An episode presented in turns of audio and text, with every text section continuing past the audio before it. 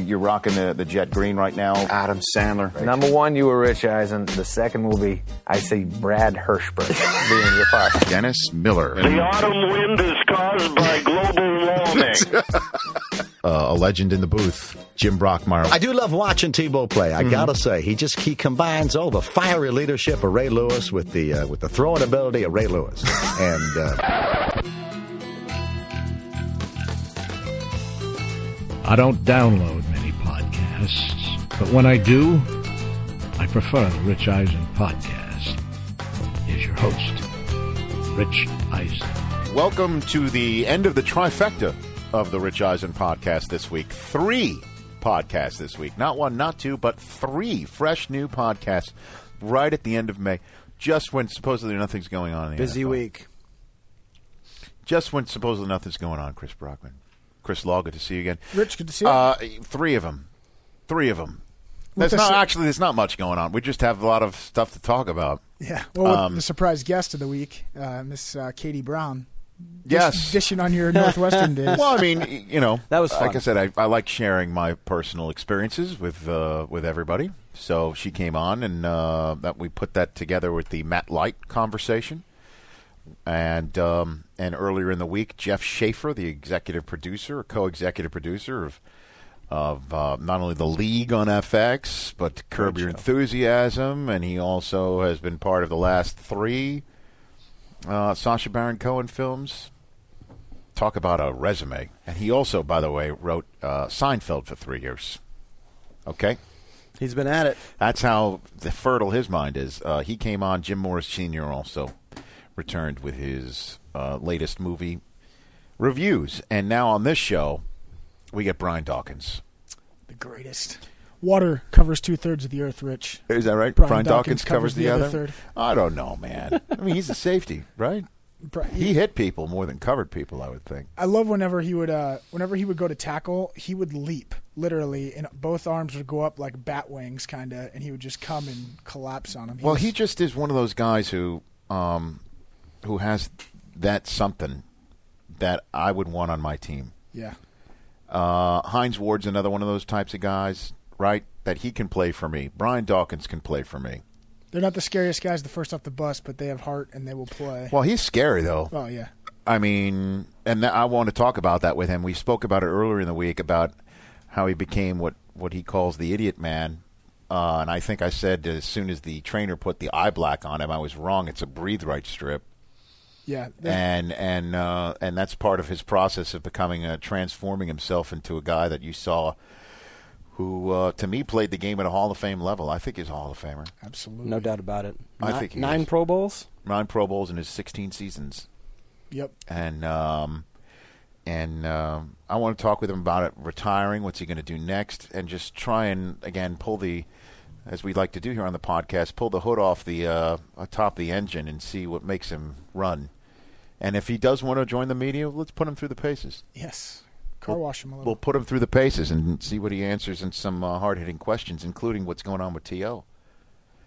You know, if what league is it again? The ILR. The indoor. The indoor. IFL. The indoor football league. There we go. IRL is auto racing. Yeah, that'd have been good. But if the indoor football league, if the Wranglers of that league. So what is the story? He just didn't want to show up. I don't know. I don't know what the full story is. He hasn't commented on it yet, and maybe we'll hear from him by the time this podcast posts or something. I think it was a publicity. As of right now, the last Wednesday of May, the owner, put him on full blast. Wasn't T.O. in the press release? Owner? Yeah. Well, I mean, he was given a stake as long as he was on the team. You know, and so that's the whole deal with this. The owner, I guess, put out a release releasing him, kicking him off the team, and essentially saying that, you know, he's not good for the team. Him being on it is not good for the team anymore. And it was somewhat jarring to read this thing, because if he can't play nice in the IFL, where's he going to play? It's over. He's done, right? It's over. he doesn't do himself many favors. I think he gets a rough deal sometimes from the media, but I saw him on the – we got the Dr. Phil clips in. He was on Dr. Phil a few weeks ago. Yeah. And it was just like, what are you doing, man? Look, like, T.O.'s right. He's never been arrested or anything, but you're right. He doesn't do himself any favors. Yeah, you want to root for him, but, man, he doesn't do himself any favors. Here it is. The Allen, Texas Wranglers of the IFL announced – the release of Terrell Owens, the most highly anticipated player in IFL history. I'm reading the release. The decision comes as the team enters the late portion of the season with aspirations of earning a spot in the playoffs and making a solid run for the United Bowl. I don't know if the game actually unites the bowl, if the bowl is currently divided. I don't know, but it's called the United Bowl. Owens joined the team in February and recently made it clear he had no intention of playing in the team's upcoming crucial away games in Nebraska and Everett. Due to his high-profile status and his accomplishments in the NFL, the Wranglers signed Owens with high expectations of positive things for the team, the league, and the community. Unfortunately, the team's ownership does not believe that these expectations have been met, stated team president and co-owner Tommy Bonizio.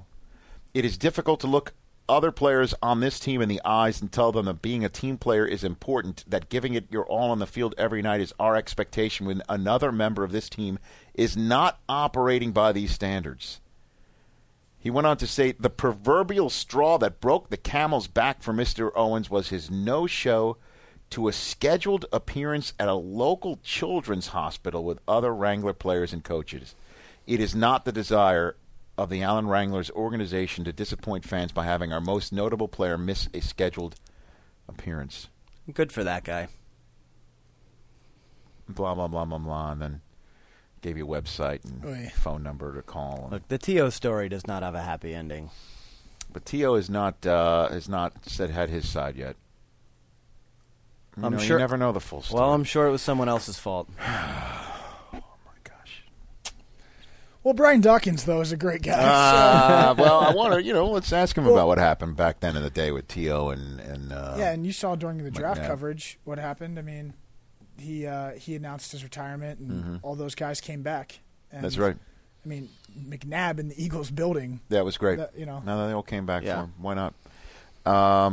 And then at the end of this conversation, we're going to give away the albums that we promised last week that we were going to give away to folks who tweeted the name of Joe Walsh's solo album, Analog Man, with that hashtag, right? Absolutely. To our Twitter address. We got a large amount of tweets to @TheEisenPodcast with the hashtag Analog Man. We have 5 copies. We even got some from Brits who spelled it the UK way, analog with a UE at the end. Yep, exactly. Oh, nice. We'll count those too. Technically, that is not. That's technically not the name of the album. Right. However, you being an international man of mystery, our international followers, Rich, do love the international followers. And if you missed it, I have a soft spot for all those listening abroad. And if you missed it, the Philippines was our international shout out of the week this week.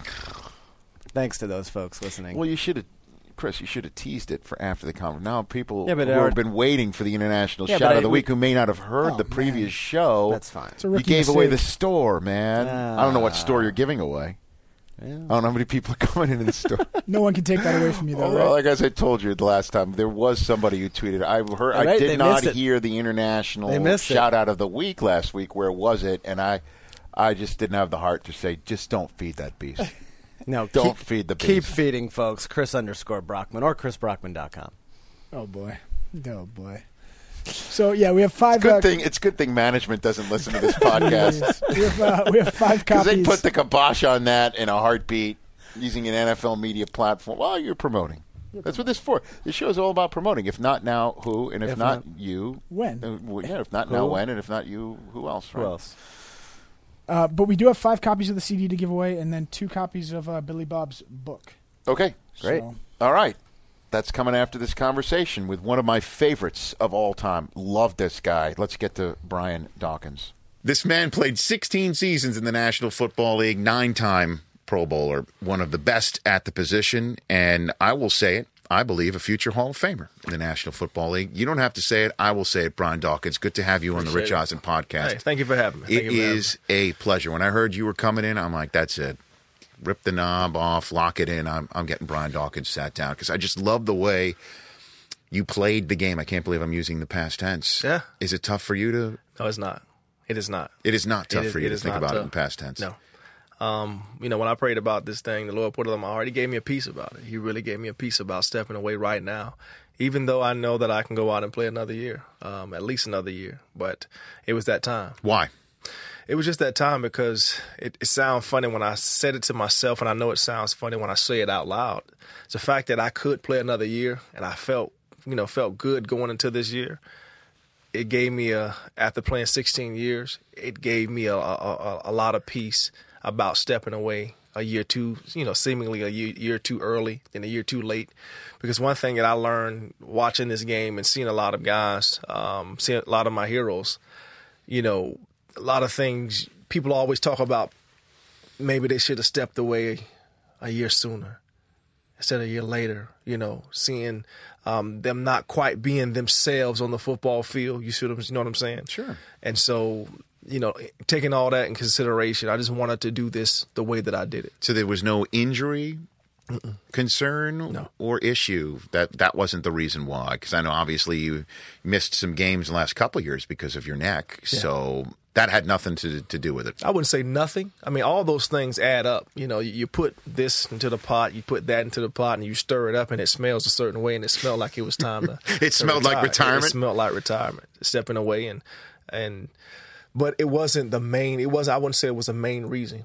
The main reason was what I told you. I mean, I've been praying about this for many, many a year. Not this year. I mean, just many, many a year to make sure that when it was time for me to step away, that the Lord gave me a peace about it. What about the concept, though, of maybe playing with Peyton Manning? I mean, the situation in particular with Denver, from which you are walking away, or retiring, let's put it that way, as opposed to walking away.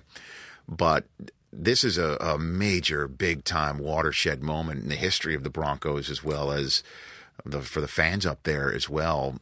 And you having a chance to being a part of that, did any of that factor into your thinking at all? The only thing that did for me is it made me set back and give it a couple of more weeks to, in prayer and meditation to make sure that I'm making the right decision, because I had a peace about it. And I said, okay, if there's anything that was going to get me juiced up, ready to go, crunk and all that good stuff, is going to be the addition of Peyton. And then with the ability to play with Jack. Del Rio. Yes. That's the defensive coordinator there. Yes. Why, what's significant? What would have been significant about that? Because in watching him from a distance all these years in Jacksonville, the way that defense played, that's his personality. That's him. And so the potential to do that in previous years would have had me, all over the place emotionally, coming in, seeing, hey, can we sit down? Can we talk? Hey, what do you think about this? What kind of coverage are we going to be running? That's the type of intensity, or that's the type of, excitement I thought that I would have by bringing Peyton. But it didn't happen.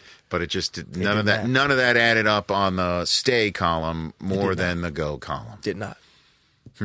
So, let's talk about your philosophy and style of play, because it's unique, to say the least, and so different from the person I'm seeing sitting here in front of me, family man. You've mentioned prayer almost half dozen times already in the first portion of this interview.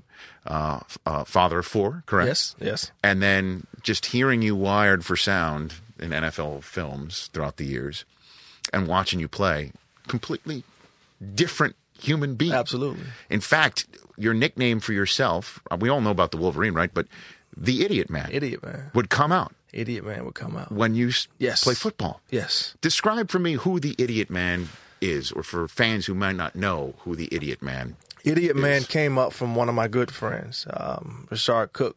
He saw me doing the game and all the things that I allow myself to do during a football game. And he basically came up to me and, he said, man, you be acting like an idiot, man, during the game. He said, you be acting like an idiot, man. So I said, there it is. So it's like man. Idiot, man, if you see it in a sentence form. Yes. And then you called yourself Idiot Man. Because what it is the way that I've grown up is, I was always an emotional guy. If I lose, I cry. If I strike out, I cry. And my dad had to allow me. He made me draw that emotion to the right direction. To channel it and to use it in his proper form on the playing field.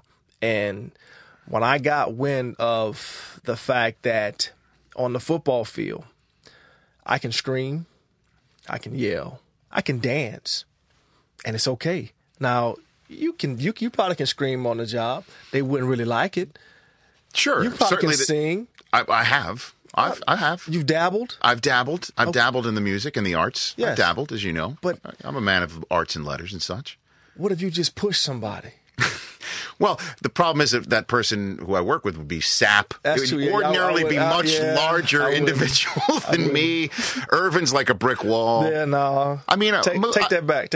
I mean, Mooch, if I catch him a little off balance, I might be. But I understand what you're saying. Yeah. But you're able to do that within the confines of the football field. And have a great time doing it. And for me, that allowed me to just be myself. I mean, the things that I do on the football field, the dancing, the whatever it is I feel like doing, that's for me. That's not playing. I don't think in the head, this is what I'm going to do if this happens. I just do it. And the freedom to do that and to do it for 16 years, man, was an absolute blessing. And it all started with the Breathe Right, correct? There was a process to this whole thing. This is the pregame ritual that from whence the Idiot Man came. To go from the mild-mannered Brian Dawkins, it started with the not breathing. Started. That was the final product. Oh, that was the final. That was the cherry on top. Final. So, what was the first? What walk me through your process? How did you become the Idiot Man on Sundays, Mondays, and Thursdays? The beginning process is that word you mentioned. I've said a bunch of times, and that's prayer. To clear my head of all distractions and my heart of all burdens that I may bear. When does that begin, though? On the drive? That begins the week. The week? The week. So it's a week-long process. It's a week-long process so that I can grasp all the things as far as the playbook is concerned. But I also need to clear my head and clear my heart of any and all thing that would distract me from being everything that I need to be on the football field. So that was a process. So when that happens, when I get into the locker room, I'm not all those burdens and all those whatever may be going on. I maybe didn't have any burden, but if I did have a burden, I prayed that thing away. Mm-hmm. So now that I can open myself up to be used, however it is Jim wanted to use me on the football field, I can be used. Coach Johnson, yes, the late great Jim Johnson. So, and then gradually the juices start flowing. I have a nice little B12 cocktail that I like to indulge in. I might need that on Sunday mornings. Yes. That I would accept as the B12 cocktail. Yes, that B12 cocktail. Call time a lot of people. Yes. I mean, okay. Yes. All right. So the B12 cocktail. And sometimes it depends on where I was, my state of mind. Sometimes I have a nice little what do you call it? I'll call it I have coffee with my sugar. Okay. And then I'll have me a nice little B12 cocktail. Okay. And that works. It works. Tingling, you get I'm getting it right now. I mean, okay. You just get that feeling. You get the feeling. You get that feeling that something's about to happen. Something's about to go down. Somebody's about to feel something on this game. So you're there. I'm feeling it right there now. It you have the and Idiot you, Man you is slowly have, forming here. It's your fault. You have brought this out. This is awesome. What happens when we start having this conversation because my mind goes into that place. Right. But then the final process is it was the Breathe Right, and then I would actually say to myself, Brian Dawkins has now become Idiot Man. He's coming. And it's on. And everybody know. I mean, my teammates, they were laughing and having a good time with it, but I'm serious. And I'm sure. And then when I walk out, you know, for a pregame warm-up, it's time to let all of that out. And one of the reasons I like to yell, though, is because I would be so jacked up. I got so much going on inside, I got to let some of it out. I have to let some of it out because I'm about to go crazy before the game. In tongues, too, right? Yes. Oh, yeah. Oh, yeah. You talk in tongues? Yes. Talk to the football? Yes. They really didn't listen a lot, though. Football did not listen. Yeah, football's sort of like children. They have a mind of their own. Yes, they do. They're not being a good listener sometimes. Yes. Maybe have to have a timeout. Yeah, I don't know what they needed, but it just didn't listen a lot. It listened more than enough for you, obviously, to do what you were doing. So, first, I'm glad we don't have a Breathe Right here if you're getting in that situation, because there's a lot of fragile equipment around here, including myself. That's how I refer to myself. So what now, though? How do you, because this is still part of you, it's still in you, you still have this emotion, you're still wired in that way. How do you channel this stuff now that you don't have football as an outlet? Well, I mean, I work out. I'll continue to work out. I'll assist coach my son's high school up in Colorado. You're a DB coach? DB coach, yes. How are you there? How are you during the game? I mean, I consider myself to be more of a teacher. Okay. I try to explain things in a way as to have them to digest it. Okay. It's one thing for there's a lot of guys that know how to play the game. Not a lot of people know how to teach the game. And so I try to teach the guys what it is they're going to have to do on the football field. And not only that, just as men in general, try to help them out along the way if they have questions or whatever, to try to help them out. So are you on the sideline during the game? Don't know yet. This is my first. This is coming. This is false. So Brian Dawkins is coming to a Friday Night Lights situation at a football field near you if you're in the Denver, Colorado area. Yes. Okay. Yes. Are you? How would you be with officials and things? I mean, what are you going to do during the? Will Idiot Man come out? Mm-mm. No, because that's not my time anymore. That's not my time. Okay. That's not my time. That's their time. Okay, it's their time. Yes. Again, I know I'm going to be jacked up. That's just me. That's my nature. Sure. I'm going to be, but it's more. It's going to be more of a teaching or a trying to motivate them. Sure. Through the tough situations they may be going through in game time situations. But the other time I can use that idiot man now comes out is right here.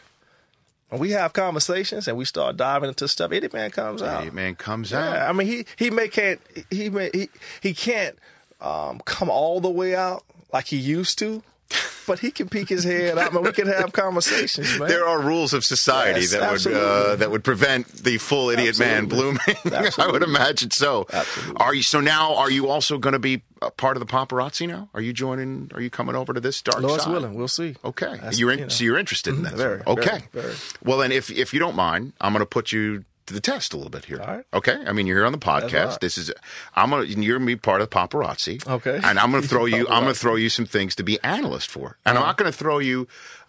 I'm not gonna toss underhand here. Okay. Because I know you're used to, tough question. Flying action. You're used to I mean, certainly in Philly you have absolutely, for lack of a better phrase, baptism by fire with the media. Tough game. So baby. Okay. So I'm gonna give you a few headlines. Okay. And I want your honest, unvarnished analyst opinion, starting with former teammate Terrell Owens getting bounced from his IFL team, the Wranglers. You heard about this? I've heard about it, yeah. Where they basically told him to go home, nullified his contract. He hasn't commented on it, but the team said that he just could not play for that team anymore. So I guess only thing that I could never grasp, what was it that he actually did? He was not supposed to play in all the road games. He was not contractually obligated to do that. But he refused to play in two that, this is what the team says, he refused to play in two that would have helped the team make the playoffs, the Wranglers, okay? And he also, according to the team, blew off a community service function that he was supposed to be a part of. And that they just basically, like Andy Reid told him years ago, go home. Right. Except Andy Reid was accepting him back on your team. They just told him to go home. Wow. Your thoughts on that, Brian Dawkins? And I know you don't know the full story. Yeah, see that. But that's what sometimes as an analyst, you don't know the full story. But Absolutely. Here you go. 30 seconds, or take however time you want, but go. You don't know everything. How do you respond? Really hate the fact that it's continuing to go down this path, because of other things that have come out previously about T.O., and then it's continuing to go down this path. One of the things that I kind of always say it is that, when his talent was no longer of use to people, that the way that he treated some individuals could come back to haunt him, and hopefully it's not 100% going down that path, but it really is looking that way. Mm-hmm. Very good. That was. Now I think that's a good answer. I mean, you sort of answered it. Sort of answered. You didn't. I answered it. That was a great answer. There was a very, as we would say, a good answer. You know, from the Family Feud. Good answer. Good answer. So back in the day, then let's dive into this a little bit. Then T.O. did the T.O. McNabb relationship tear the team apart in some way? It tear the team apart in some way. Yeah. Was there were factions? Yeah, it's just division. Once you start having people questioning the direction of the team, period. If everybody's not going in the same direction for whatever reason, there's going to be division, and you don't want division because you already got other things going on with other teams. You have to deal with other things week by week, and to have to deal with things in-house as well, that never is a good recipe. How about from your perspective on the defense, where obviously you're taking care of your business? You have an all-timer coach, as you mentioned, mm-hmm. Coach Johnson, the late Jim Johnson. You've got that side of the ball that you're focusing on that, and then all of a sudden what's going on in the other part of the locker room is exploding, and you're asked questions about it. Did that tick you off? Well, it not really ticked me off, because I was in a place at that time that that it didn't matter what it was. If it was something that was detrimental to the team, that I wanted to be involved in it. So if it was special teams, I wanted to be involved. If it was something that was going down, if it's offense, if my hand was needed in it, I was going to be in it. Was your hand needed in it? Yeah, absolutely. Absolutely. Many a day. Many a day. What'd you do? Just conversation. A lot of things that I tried to do that would never get into public eyes. I just pull guys aside and have one-on-one conversations with people. And that's how I tried to handle things. One of the things about a locker room is this. It's not too many things that get done in the public. Good things. You can have conversations. You can have a beef with a guy. But if you have it in public, it usually is never going to come out as a good thing, because you know when that reporter comes to you and say, "Did you hear what Jay said? Jay said such and such such about you," and you're on the spot and you answer them on the spot, and it goes back. Jay, well, such and such just said that you. It never does any good doing it in public. So what I tried to do, and I would pull guys to the side, away from everybody, and just have conversations with them. And say, what's going on? What's the deal? What can I do to help? This is what we need. This is what we need to do to get back on the winning track. And if I can assist in any way, let me know. And even if you don't let me know, hey, man, this is what I'm willing to do. This is what we need to do in order for us to get this thing going in the right direction. So did you take T.O. aside? We've had many conversations. And you took Donovan aside? Mm-hmm. And just the two of you, and then did you go back and forth between them and say, hey, if you do this, he'll be cool with that. If you do that, he'll be cool with that. I mean, is that essentially what happened? Kind of, sort of. The thing that you always want to do is get everybody in the room at the same time. So did you do that? That was never able to be done. So you never were able to get T.O. and McNabb sitting down with one another. No. Wow. So in other words, from what you're telling me. Ambassador Rooney wasn't the only diplomat working in the state of Pennsylvania. No. It seems like this is exactly what back in my social study days sounded like shuttle diplomacy. Yeah. You'd go to 81's locker, have that conversation, then you'd go to 5. And it wasn't a locker. It wasn't like it was an all-the-time thing. It wasn't like, here I am every day having these conversations. No, I wasn't like that. It was just certain times that, I felt led to go have conversations, because at the end of the day, I knew what we needed to win football games, and we needed those two dudes to be on the same page, and just it was never able to get back there. Was that going on during the Super Bowl season? Because that was quiet then. Yeah. The Super Bowl season, we didn't really know much about. We sort of assumed something might be going on from our perspective. We went, straight from Jacksonville to Hawaii to cover the Pro Bowl, which, by the way, as I'm sure you know, being from the northern Florida area, from Jacksonville, mm-hmm. There are no direct flights to Honolulu. Absolutely There's no not. Jacksonville direct flights Absolutely to Honolulu. Not. And there was a whole to-do going from I think we went from Jacksonville to Denver, and Denver to Honolulu. Some great stories involved with that for the NFL Network coverage. But we then got there, and normally at the Pro Bowl, the Pro Bowl, mm-hmm. It's awesome. It's the only way I could describe it is also it's like spring training in baseball. Everybody's chill. Everybody's relaxed. Season's over. over. Right. And, you know, there's a little bit of adrenaline flowing, obviously, from the two Super Bowl teams that are coming over there. I think you went from... Straight over. Straight over as well. I went straight over. Okay. Yeah. We go straight over. And we're going to get... we have an idea.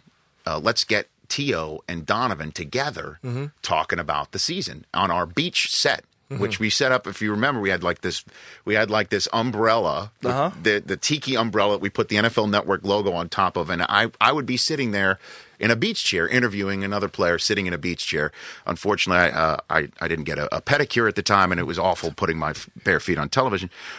Be that as it may, both guys refused to appear with the other, and we're like, uh-oh, that's interesting. Yeah. Both appeared, but... Neither one wanted to appear the other. Now, this is also at the time where T.O. was talking about Donovan's moment in the huddle where he threw up and, you know, and that's where this pot started getting stirring. Right. That was the first time that we in the NFL Network were like, what's going on there? From my vantage point, and obviously, you know, me not being in the locker room, or not locker room, but in the meeting rooms, what's going on with those guys?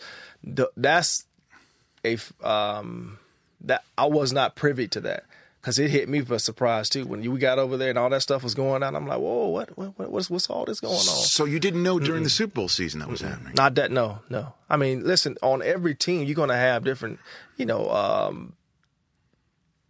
Little spats every once in a while, because it's a family. You're around everybody all the time. So, you know, every once in a while, there may be a little thing peak up real quick, and then it goes and dies back down. But for that to go down the way that it went down when we got over there, that was a surprise for me. Yeah, we were surprised. Yeah. About that, too. And then, obviously, things started sort of spiraling out of control.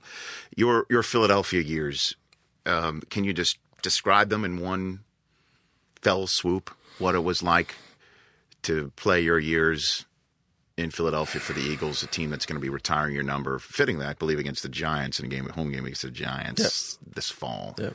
What was that like? Man, to come from where I came from mentally, you know, not really thinking a lot of myself, and coming in because everybody was telling me I was a small guy, small safety. And to be able to go into Philadelphia, being brought there, you know, Ray Rose and Emmett Thomas, seeing something in me to bring me there and continue to speak things into me the whole time that they had me. And then when I got with Jim, he used me in a completely different way. But along the way, I was able to connect with the fan base, man. I mean, when we had ups. I'm talking about high times. When we had downs and low times, we had low times together. And the thing that I was able to do, and I was really able to feel them. I will never truly 100% know what a fan goes through as far as being loving a team and having failure after failure and what that feels like. But I heard them, I listened to them, and, you know, I'm already an emotional guy as it is. And so when I lose, it hurts. And so your hurt and my hurt on top of one another, that hurts even worse. You see what I'm saying? Mm-hmm. And so that in itself allowed me to connect with the fan base. But then, I mean, I just had a great time there. I mean, some of the things that we were able to accomplish as a team, the successes we had, the runs that we put on, the comeback. That one of the things that I always remember about Philadelphia and playing there is the fact that we so many times started off the season slow. We start off slow, and then when it hit the months of November, especially December, man, we turned into something different. And a lot of that was us, man, in the locker room, coming together, having conversations with one another, pulling one another aside, having sometimes team meetings and just talk. I mean, a lot of people think team meetings are bad, but not all the time. I'm not talking about do it all the time, but when you have the group of guys that we had, and I feel like we had a group of guys that cared, you can accomplish things. You can pull yourself out of big holes. You can dig yourself out of ditches. And you can go on to have successful seasons. And we did that time after time after time. It got to be where it was a bad thing, but it got to be a habit. Like, hey, okay, all right, we don't want to start this way, but guess what we about to do? We about to turn this thing on. We're going to close the doors. We're going to turn our back to everybody saying whatever they want to say about us. But we finna turn into something different that these people ain't ready to see yet. What was missing, though, other than, that prevented you from getting that trophy? If I knew that, I would have had a trophy. If I knew that, I would have had a trophy. It just seemed that every time you got close, something happened. It was different things every year. It was always something that prevented us from getting that trophy. I think that obviously the way that I left was not a pleasant thing, but the thing that I would say that is the most disappointing is the fact that I didn't get a chance to win a title for that fan base. More paparazzi questions for you before I let you go. What we got? Let's get right into it. Is Donovan McNabb still a starting quarterback? Yes. In the NFL. Yes. He is. But what he's doing this offseason, I believe it'll play dividends. But who would go and I don't know. I'm not saying who's going to do it. Where's all this stuff about him being out of shape and not being a professional? I have no idea. Does that sound like the McNabb? It does not, because I've worked out with him. When I would go down to Arizona, we would work out. I would work out with him. So I don't know. And even during the season when we was in Philadelphia, there was be a couple of times a week that when he was not doing his quarterback duties as far as being in a meeting room with the coordinators, that he would come in there and work out with myself, Trot, and, we would go in there and really get some good work in. And so for anybody to question his work ethic, that surprised the heck out of me. To see him going and doing something, sometimes you have to, in order to get what you have not or reach a goal that you probably couldn't have reached, sometimes you got to do different things or you got to try something different. And for him to go out and do what he's doing this offseason with the quarterback coach, I forget his name right offhand, and out there busting his hump to get his weight back down, that says a lot about him. But so getting his weight back down makes it sound like his weight was up. His weight, if you looked at Donovan, was always a guy that his weight is going to fluctuate from time to time. I'm blessed in the fact that, and when I stopped playing that, or when I stopped lifting, let's say it like this. When I stop lifting weights, I lose weight. When the season's over, I lose weight. I go the other way. See, the majority of people go the other way. Yes, that's true. He's one of those individuals that he can pick up weight like that. So he has to stay on top of things. So I would see his weight fluctuate during the season from time to time. So that was no big deal. I'm biased. I love the guy. Yeah. I love interviewing him. I love getting to know him, meeting his parents. I met his family. I love the guy. Bum rap, 100% in Philadelphia. Yeah. You take a look at the wide receivers that he had, and he's setting records, blowing Jaworski out of the record book with those guys. All due respect to Fred X, and the rest of those guys. But hearing all that stuff from Washington and then hearing stuff from Minnesota too, you hear it from two places in a way. It just makes me ask the question: if you think he can be a starting quarterback in the NFL in 2012, and you say part of paparazzi now, you're throwing away your years of championship season. I'm looking at from what if look at the situations in those two places, and I don't want to make excuses for anybody. I'm just looking at the situations in those two places. You're going to Washington in a place that you have a new coordinator coming in or a new coach coming in. The offensive line is and their father's son, by the way. Your father's son, and that's another thing. As far as who's calling the shots and who you're really listening to and stuff like that. And then on the other side, going to Minnesota, that was just a tough spot to be in. Period. Going there and. For him to go into those two situations and come out the way that they came out, I see why everybody would question that. I see that.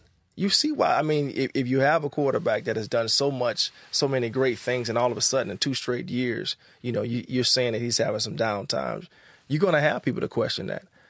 I'm looking at the fact of what he's doing, that if there is a year that he's going to be able to show what he can truly do on the football field with a chip on his shoulder, it'll be this year. And if you check, if a team was going to take a chance, it would be this year because of what he's doing off the field. If not, then it is what it is. Here's another one. Should Andy Reid be on the hot seat in 2012? Should he be on the hot seat? Not will he be. We already know that. He's always on the hot seat. Should he be in the hot seat in 2012? That's a good paparazzi question. That's a great, right there. great paparazzi question. Should he be on the hot seat? You're thinking about it. Because you asked me, should he be? Should he be? Not is he going to be? We know that. Right. Commercials coming up in 3, 2. Yes. He should be on the hot seat. Here's the thing. When you go out and you get some of the pieces that they got, that's telling the fan base something. Even coming into this year, some of the things they're doing this offseason, that's telling the fan base something. You then have to show what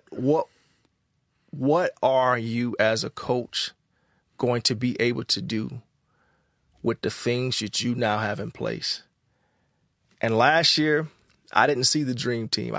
People talked about that, and you just can't jail. You can't bring a whole bunch of people together and say, hey, let's jail right now because, you know, we have talent. It just doesn't work like that. I don't know what profession it does work, but it definitely doesn't work in football.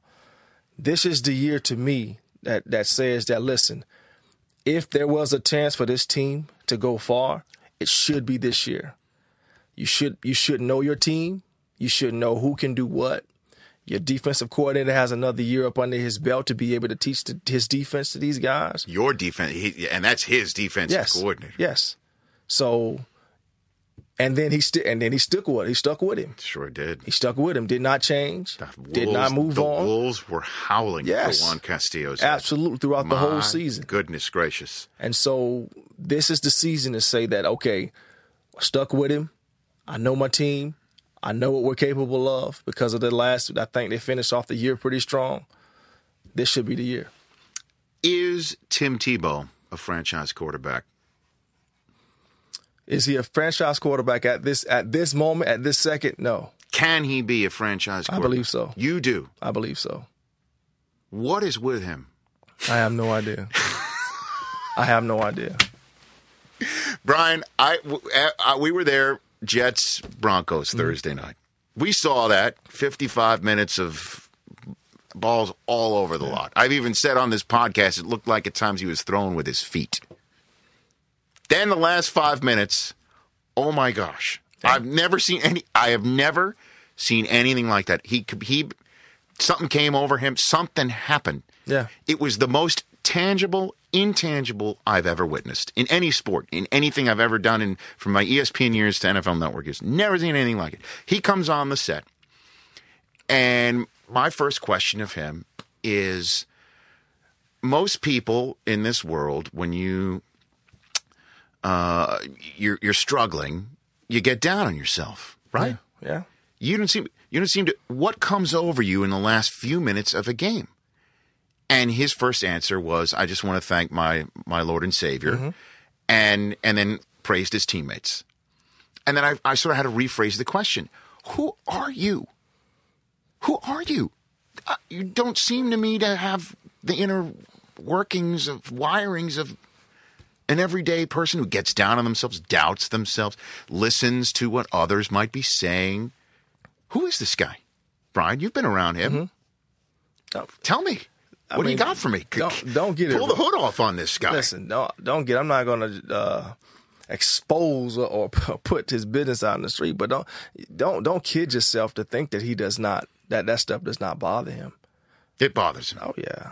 Why wouldn't it? What I don't know an individual that some of that stuff that is said about him would not bother him. It's just the fact that he chooses not to allow that to hamper or hinder his performance, or the positive nature that he wants to live his life.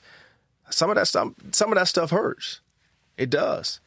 The thing that he does and he's able to do is he's able to get that stuff and put it in a place that it does not affect who he is and who he's going to try to continue to be. And that's a positive influence on his teammates, on his foundation, on the people around him. He tries his best to be a positive individual. And being a positive individual, would you always be positive? That's a question for you. You're asking me, will I always be? No, I'm telling you the way I look at life. No, you will not always. I'm sitting there thinking, like, fight through stuff. If I'm just for the lack of a better analogy, if I'm doing a show, a big show, mm-hmm. right, and I'm stumbling through the first 5 blocks, I need to pull it together. Yeah. You know, and then I look at my analysts, they'll probably look at me like, what are you doing? Certainly if it's a show that re-airs and they've got to stick around afterwards and we've got to fix it. Right. Right? You know what I mean? Yeah. I'm sitting there thinking, what's come over me? And I don't know if I can pull it together for the next half of the show. I mean, I got to be a professional about it. Absolutely. Sure. And see, that's the thing where I believe his faith is that no matter what the obstacles are, no matter of how bad that thing hurt that was said about him, that he does not allow that to affect his play on the football field. Now, his play is what it is at this point until he fixes those things that he needs to fix, the timing, anticipation. And he knows what those things are? Yes. He definitely does. Yes. 100% knows exactly what to fix. I'm not in his head now. No, but you've seen him operate. You've seen him, you know, and obviously study, I imagine. And mm-hmm. Real quick before I let you go, what do you think is going to happen in New York this year with him and Sanchez? Man, it's going. Last paparazzi question for you. Listen, I don't know what's going to happen, but all I know is if he's given the opportunity to take over the starting role, he's not going to give it up. If he's given that opportunity, if Sanchez eventually falters, mm-hmm. and Tebow is installed by Rex Ryan as a starter, yep. That's it. That's a wrap. You think that Tebow is going to be the starter for the Jets, if not just this year, but for years to come? Yeah, yeah. To me, it still boils down to he has to fix some of those things. I'm not saying he has to be the most prolific passer that ever crossed the white lines. I'm saying that his percentage has to go higher in those, moving the chains on third down with his arm, not his feet. Doing those things on a consistent basis, added to the fact of playing a little smarter when he does run the ball and get down and not taking those big hits. He has something inside that in those clutch, you can't listen. There's so many guys have done this. So many guys have come out and had tough starts to games. But you don't see that will or that courage, whatever you want to call it, to be able to pull out of his, you know, backside what he pulled, what was able to pull off in Denver. You don't see that all the time. That's not a given. Mm-hmm. It's not a given for quarterbacks to do that. Well, I'm going to get a little hokey finishing up this podcast because we got to let you go. You got a Total Access meeting to get to and all that sort of stuff. And I love watching you play. And in the 9 years that I've been doing this gig, you're one of my favorites to have watched played. And I'm going to channel all those fans who love watching the game the way it is played. I don't know if any other – I hate saying that because there's no fan sitting at home like, you know what I love? I love watching the game the way it's not intended to be played. So, but at any rate, that said, for those who especially love watching the way the game is played, thank you for the way you played this game and the way you handled your business when you weren't playing it. Appreciate it. You are an inspiration, and if only there were other guys like you out there right now at the Pop Warner level and collegiate level, high school level, this game's taken care of. Thank you. For real. Thank you. And good luck in whatever you want to do next. Appreciate it. Because you handled the paparazzi pretty well. Did I? I thought you did. You know, the McNabb question, I believe just a little bit of your love for McNabb shone through a little bit. But mm-hmm. That's fine. That's fine. When we talk Cowboys with Irvin, we understand where it's coming from. Right. Packers with Mooch. Holmgren with Mooch, you know, Andy Reid with Mooch. How many people with Mooch? There's a lot. There's more with Mooch. there's more with Mooch. You know that. So we understand. We understand. But the rest, I thought you saying that Andy Reid should be on the hot seat. That's good stuff. Good luck to you. You're the man. That's Brian Dawkins. You bet. That's Brian Dawkins here on the Rich Eisen podcast. Great conversation, and I urge all of you to see it as well on NFL Network if you can. Because you will see on that show, during that interview, a white Philadelphia Eagles Brian Dawkins jersey prominently displayed in the shot from the control room through the window of our shower curtain VO booth into the booth. You will see that prominently displayed because Chris Law put it there. Yes. I didn't bring it in. Well, you're a Patriot fan. You didn't bring it in. You're a Patriot fan. You might bring it in to maybe can't because you beat them in perhaps. Maybe Super Bowl. I should have done that. Although I'm an adult, Rich, so my jerseys are at home in Maine. Well, look. First off, I haven't worn that jersey in what was the years. Kara Henderson rule? What was it again? I'm in full agreement with her rule. You cannot wear a jersey of a person that's younger than you. Okay, I believe was her rule. Adult men should not wear jerseys. Let's just be frank. Essentially it because Spoon. Let's be frank. Because Spoon was wearing his Greg Lloyd Steelers jersey. Wow. Yeah. But he can't wear Lamar Woodley because Lamar Woodley's younger than him. Yeah, exactly. And obviously Dawkins is older than me. I don't wear. Oh, he might be younger than Lamar Woodley. He can't wear Mike Wallace. Spoonwick can't wear Mike Wallace. No.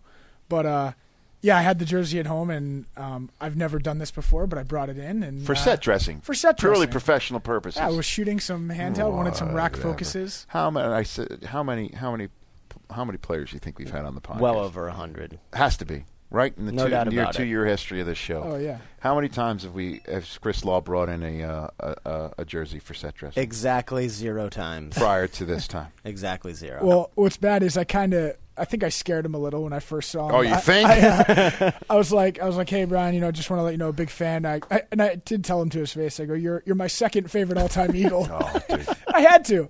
Randall Cunningham's number one in my heart. Well, but, he had to understand that. Yeah, and being told you're my second favorite is. Oh, he was great about it, though. He was great about it. Come on. So he looked good. It looked like he could still play. Well, you heard him say he could. Could play one more year. Boy, whatever he was thinking about, whatever wound up on the con list, had to be pretty strong. Yeah. For him not to try and suit it up one more time and see what Peyton Manning could do. Yeah, what you were saying with him about the Peyton stuff, that had to have been tough for him to not. Well, he said it gave him 2 more extra weeks of pause. Huh. He was getting pretty fired up just talking. How about him saying he didn't know the McNabb T.O. rift until the Pro Bowl also? I remember that when we were all looking at each other like, whoa, they won't come together. They won't come here. The other surprising thing is when T.O. did sit down and had a conversation with him and asked him his favorite movie, he said The Notebook. That was another surprise. But, you got to pull that video of the Pro Bowl where I'm sitting there with my bare feet underneath that. With separate. It was McNabb and T.O. They did not come together. Was it 2000? They did not come together. That was, it was 2000. It was actually 2006. It was actually February of 06. It was the 05 season. Right. It was the last time your Patriots won a Super Bowl. You should know that date off the top of your head, right? Yeah. And when was the last time the Jets won the Super Bowl? I don't know what you're talking about. I root for all 32 teams. All 32 teams. I do. I root for all 32 teams. Please. We have some housekeeping to get to. Get to it. So what are we going to do now? So let's give away the books first. Sure. Because there's 2 of those. Because there's only 2. So what we've done here is obviously if you tweeted at the Eisen Podcast, make sure you're following us as well if you aren't already. I'm going to go through. I have a what are we calling these? We don't want to promote. I have an iPad. Yeah. And I'm going to do a little Twitter roulette. A tablet. Nah, whatever. Little Twitter roulette right now. So, Apple's not a sponsor of the show, dude.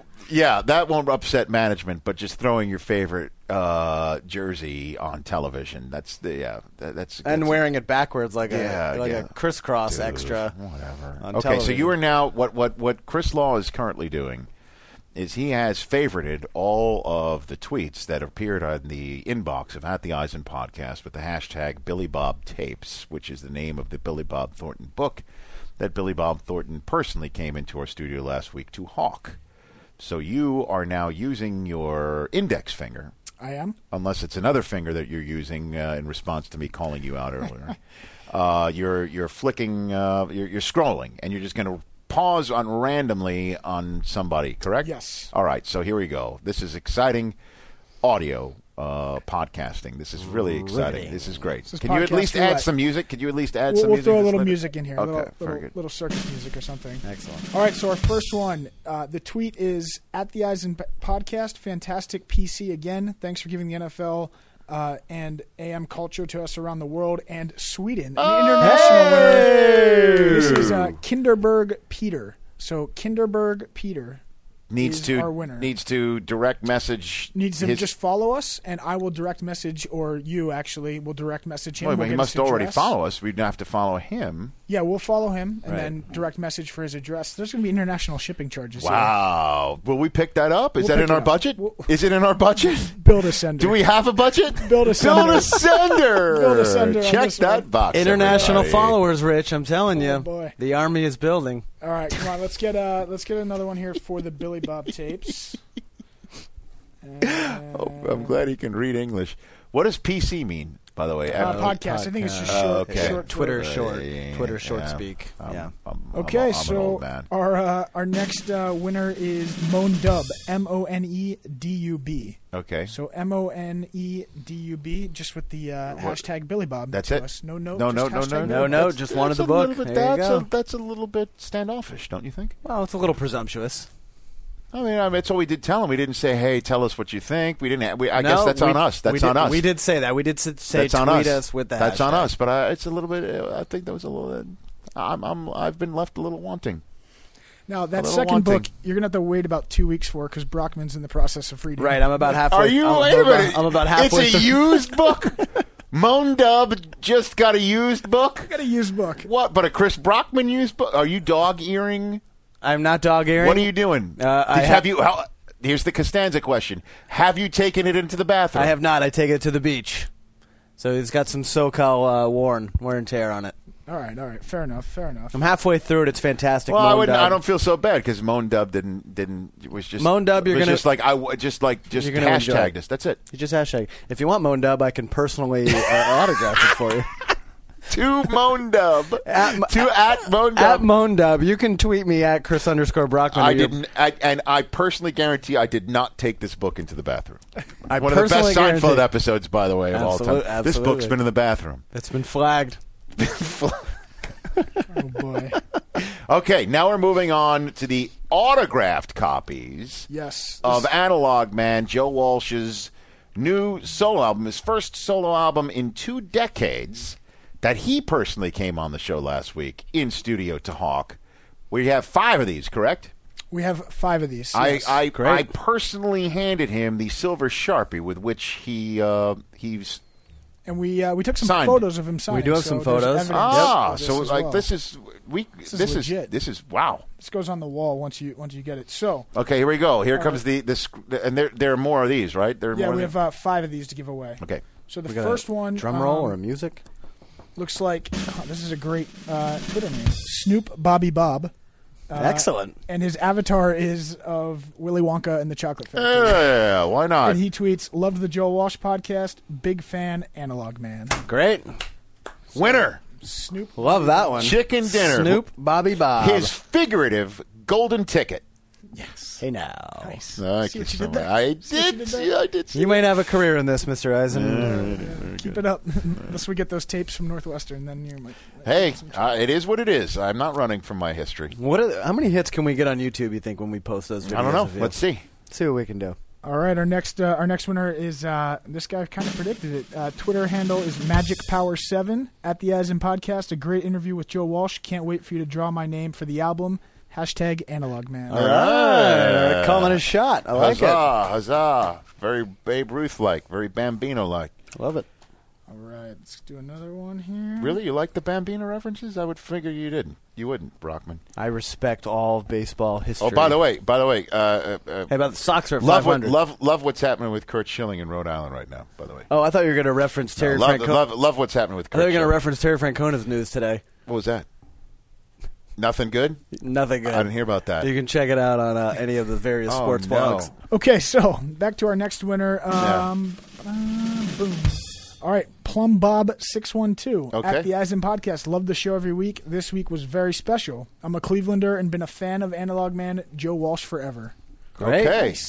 Great. He was pushing 140 characters there, though. That was close. He was doing... But did he twit longer, or what happened? No, that's legit. That's really? Okay. That's legit. Oh. That's legit. That definitely sounded like a Megillah, as we would say back in our neighborhood.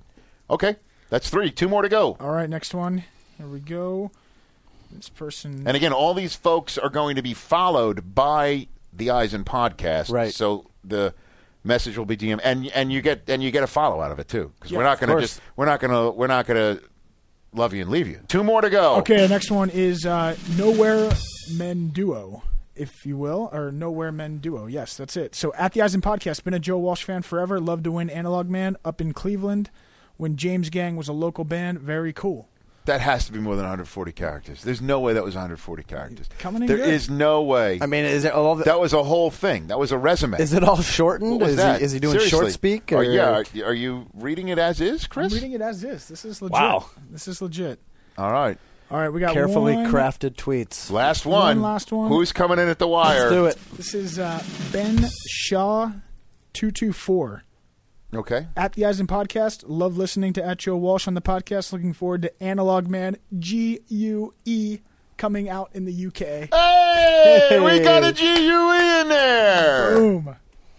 Boom. Here we go. So we respect the way you spell across the pond. And by you, I mean listeners. International followers, Rich, we like to call them. Lord. We fancy the way you spell across the pond. I don't want to be mocked. It. I don't want to be mocked for the international followers. You're not being mocked. You're just being made fun of. Flat out. Love it. To your face. So, yeah, we'll follow you guys, get your address, and we'll get those shipped out to you. I like these giveaways. Yeah, I do, too. We should give away more stuff. What do we give? What's next? What should we give away?